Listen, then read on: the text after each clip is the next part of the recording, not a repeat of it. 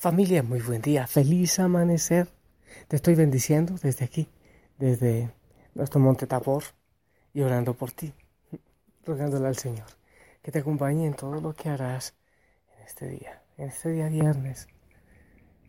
Bendigo tus manos, tus labios, tus pies, tu corazón y todo. Y allá donde tú estés, donde tú estés, lejos, hay algunos hijos o sea, lejísimos y en cualquier situación estamos orando por ti es una cadena gigantesca de oración. Y también antes de empezar con la palabra del Señor, motivarles con las hogueras, crecer juntos, compartir cómo va la experiencia espiritual, cómo estamos madurando en la fe, hacernos más hermanos cada día. Un saludo a todos los que se reúnen estos días en las hogueras. Cada día los bendigo y oro por ustedes. Familia, vamos con la palabra del Señor. Estos días estoy muy contento reflexionando contigo la primera lectura de los Hechos de los Apóstoles. Me parece que es bastante importante eh, esto que nos muestra el génesis, el origen de la comunidad cristiana y todo lo que vivían y nos ayuda a crecer también a nosotros. De los Hechos de los Apóstoles, capítulo 5, versos del 34 al 42.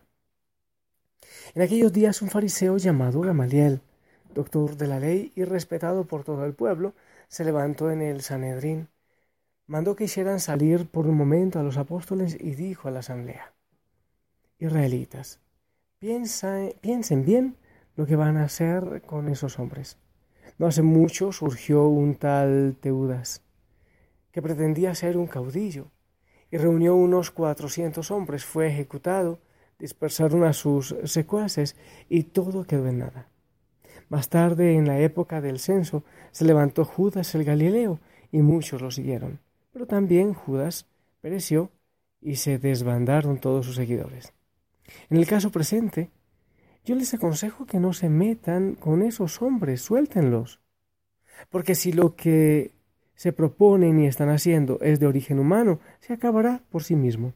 Pero si es cosa de Dios, no podrán ustedes deshacerlo. No se expongan a luchar contra Dios. Los demás seguidores, los demás siguieron su consejo, mandaron traer a los apóstoles, los azotaron, les prohibieron hablar en nombre de Jesús y los soltaron. Ellos se retiraron del Sanedrín, felices de haber padecido aquellos ultrajes por el nombre de Jesús. Y todos los días enseñaban sin cesar y anunciaban el Evangelio de Cristo Jesús tanto en el templo como en las casas. Palabra de Dios. Familia, dos temas importantes quiero que toquemos eh, con respecto a esta palabra de los hechos de los apóstoles. El Sanedrín. El Sanedrín era un grupo de, de personas, probablemente unos 70 hombres, unos 70, eh, bueno, que eran quienes tenían la autoridad religiosa. Cuando hablamos del Sanedrín, muchas veces creemos que todos allá eran malos y perversos, pero la verdad es que ellos tenían las razones por las cuales seguían sus convicciones. Sí. Fueran los que, lo que fueran, ellos, eh, cuando se lee la palabra del Señor en Semana Santa, cuando surge esta expresión, más vale que muera un hombre por el pueblo, quiere decir que ellos tenían riesgo de que Herodes destruyera, eh, acabara con el templo, o bueno, en fin, cualquier cosa que resultara afectada a la religión, o Roma, no solo Herodes, sino desde Roma. Entonces tenían sus convicciones y creemos que todos eran malos. Pero hoy eh, vemos un personaje, a ver, en el Sanedrín había algunos que eh, habían sido cercanos a Jesús. José de Arimatea era uno, por ejemplo, y ahora vemos a Gamaliel, que aunque no eh, nunca lo hemos escuchado cerca de Jesús, como a José de Arimatea quizás u otro, pero que tiene eh, sabiduría, muestra sabiduría este Gamaliel. A Gamaliel se le escucha como em, maestro de San Pablo en en otra parte de la palabra. Pero en sí el tema que yo quiero, en que me quiero centrar, de dos que he dicho que voy a compartir, el uno es que en medio de las situaciones mayoritarias, siempre es bueno que haya una voz que alce la voz, que, alce, que hable en nombre de los que no tienen voz, aquí de las minorías. Hay siempre un peligro de la democracia, siendo que, que es tan buena la democracia cuando es limpia y honesta, pero un peligro es qué pasa con las minorías. Muchas veces uno escucha, mm, ganó la mayoría aplastante. Pero eso es verdad. Casi siempre, muchas veces, las mayorías aplastan. Aplastan a las minorías. Pero en el mundo hay que pensar también en las minorías. Pero muchas veces no hay quien piense en las minorías en los más débiles. Hace falta siempre una voz profética, un Gamaliel que sea capaz de levantar la voz en medio de las mayorías corruptas, de las mayorías dañinas. Cuando creemos que todo es normal, cuando vemos cómo tantas cosas están siendo tergiversadas, entonces alguien debe levantar la voz, alguien debe decirlo. La palabra del Señor ayer veíamos, escuchábamos, leíamos cómo Pedro, San Pedro decía, eh, comprendan ustedes, ¿cómo vamos a, obedecerles más a ustedes que a Dios? O, hacerles más caso a ustedes que a Dios. Primero debemos escuchar a Dios. Entonces, las cosas que muchas veces se van como institucionalizando, yo hablo, por ejemplo, de, del delito del aborto, en muchos países que los gobernantes legislan a favor del aborto, que va absolutamente en contra del derecho de la vida y en contra del Evangelio. Entonces, siempre debe haber un cristiano convencido que sea capaz de levantar la voz y decir no estoy de acuerdo, aunque la mayoría quiera estar de acuerdo. Entonces, eh, a ver, aunque Gamaliel no logró eh, el 100% del propósito, porque igual azotaron los, a los discípulos, pero logró de alguna manera convencer con sabiduría que, bueno, sabiamente, ¿eh? si esto es de Dios, es de Dios y nadie lo va a atacar. Lo si es de los hombres se acaba por sí solo. Entonces, nosotros, tú, en la institución, en el trabajo, en la escuela, eh, ¿dónde estás? Muchas veces, ¿para dónde va Vicente? Para dónde va la gente. Nos arrastra la masa y como todo el mundo lo hace, pues entonces creemos que así está bien. Y que todo está bien porque es natural, porque ya es normal. Y, si lo hacen los demás, entonces yo tengo que hacerlo. Si los demás se sienten así de esta manera, entonces yo tengo... Repito también, creo que lo dije ayer, lo de la palabra del Señor. O fríos o calientes, porque a los tibios los vomito de mi boca.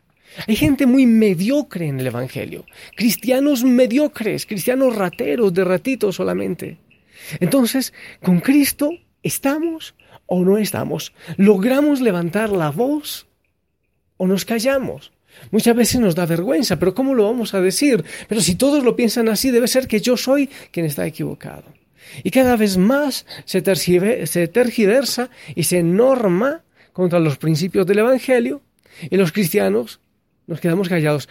Hacía el análisis, si en el mundo somos eh, 2.000, 2.200 millones de cristianos, católicos y de distintas denominaciones cristianas, y si todos fuésemos radicales al Evangelio, si todos fuéramos capaces de levantar la voz, Hombre, haríamos mucha roncha frente a los 6.500 eh, o 7.000 millones de habitantes del mundo en la violencia. Ahí eh, recuerdo muchas historias en, el país en el que yo nací, en Colombia, cuando, por ejemplo, entraban esas tropas de guerrilla o muchas veces paramilitares que arrasaban cruelmente eh, las vidas. Recuerdo alguna vez en una población del Chocó que en la capilla, en el templo, los guerrilleros creo que fue, o paramilitares, no, sé cuáles han sido más sanguinarios y asesinos de los dos, eh, la gente se refugió en el templo del pueblo y ahí mismo asesinaron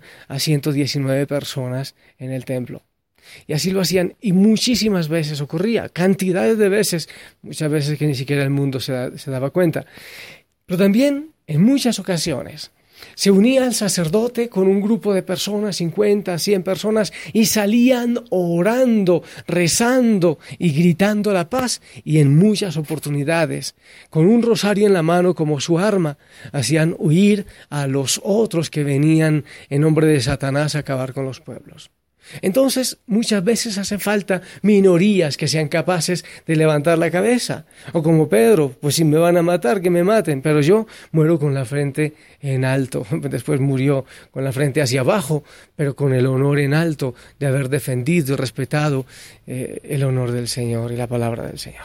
Entonces, mi gente, no ser tibios, ser capaces de levantar la voz ser capaces de no ir siempre con la mayoría. No siempre tenemos que ir con la mayoría. Si todos dicen que este es el mejor, pues ser capaces de objetar cuando hay que objetar, no sencillamente revolucionar por, por, capricho, pero ser capaces de levantar la, la, voz aunque la mayoría diga lo contrario. No siempre la mayoría tiene la razón y hay cantidades de testimonios al respecto. No siempre la mayoría tiene la razón. Esa era familia la primera idea y la más eh, importante que yo quería compartirles a ustedes. Y obviamente también es importante el, lo que dice eh, Gamaliel. A ver, si esto es de Dios, pues esto no hay que luchar contra eso. Pero si es de las personas, si es de los humanos, entonces eso solito se acabará. Yo pienso que de alguna manera estaba profetizando Gamaliel. Las cosas cuando son de Dios, las cosas no hay que luchar contra ellas. Sencillamente el Señor mismo irá sacando adelante su obra. Y no hay que tener miedo.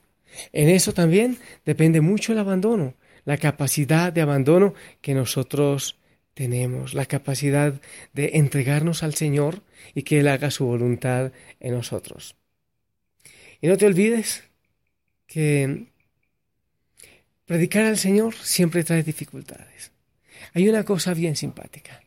Azotan a los apóstoles y ellos, dice la palabra del Señor, todos los días enseñaban sin cesar y anunciaban el Evangelio de Cristo Jesús, tanto en el templo como en las casas. Los azotan ya les han amenazado de muerte, que les van a, matar, que van a acabar con ellos, y ellos siguen predicando. Es increíble. Y lo siguen haciendo en el templo, en la nariz y en la cara del Sanedrín. El Señor, cuando es por la verdad y cuando es por nuestras convicciones, muchas veces uno se vuelve desfachatado. Predicar, ser capaces de anunciar. El Señor Jesucristo nos da la fuerza y la capacidad, aunque haya amenaza. Te aseguro si predicas el Evangelio, no todo va a ser color de rosas. Pero lo primero es enamorarse del Señor, después predicarlo, empezando por el testimonio. Familia, ahí está. No te quedes callado. Incluso en el hogar, muchas veces la gente se queda callada, hombres o mujeres o chicos que son maltratados en el hogar o en el colegio o en el trabajo. Yo sé que a veces hay miedo, ¿eh? Por las represalias, pero hay que ser capaces de levantar la voz, aún en medio de la mayoría. Y, a pesar de todo, seguir anunciando sin cesar la palabra del Señor. Los discípulos, a pesar de todo, seguían yendo al templo, seguían yendo a las casas y predicando la palabra del Señor. No te olvides entonces, nosotros tenemos fuente misionera y evangelizadora. Ay de mí si no evangelizo, decía San Pablo. Anuncia la palabra del Señor. Y yo te aseguro que recibirás mucha paz, que aprenderás mucho y recibirás sanidad. No dejemos de hablar del Señor. Hoy intenta hacerlo a alguien. Habla del Señor, porque Él sigue siendo poderoso y sigue actuando maravillas en sus discípulos, en ti y en mí.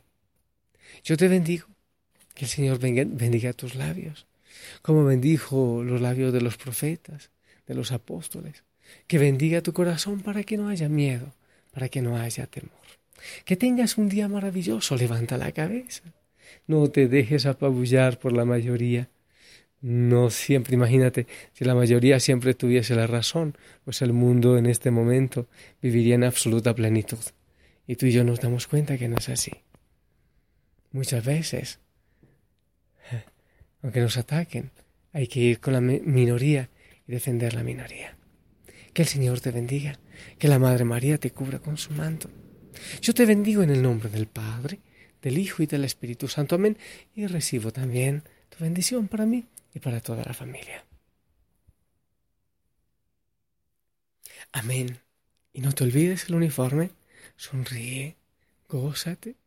Empieza a sonreír y a pensar bien y a hablar bien desde la mañana. Que lo que hagas en este día sea para la gloria del Señor.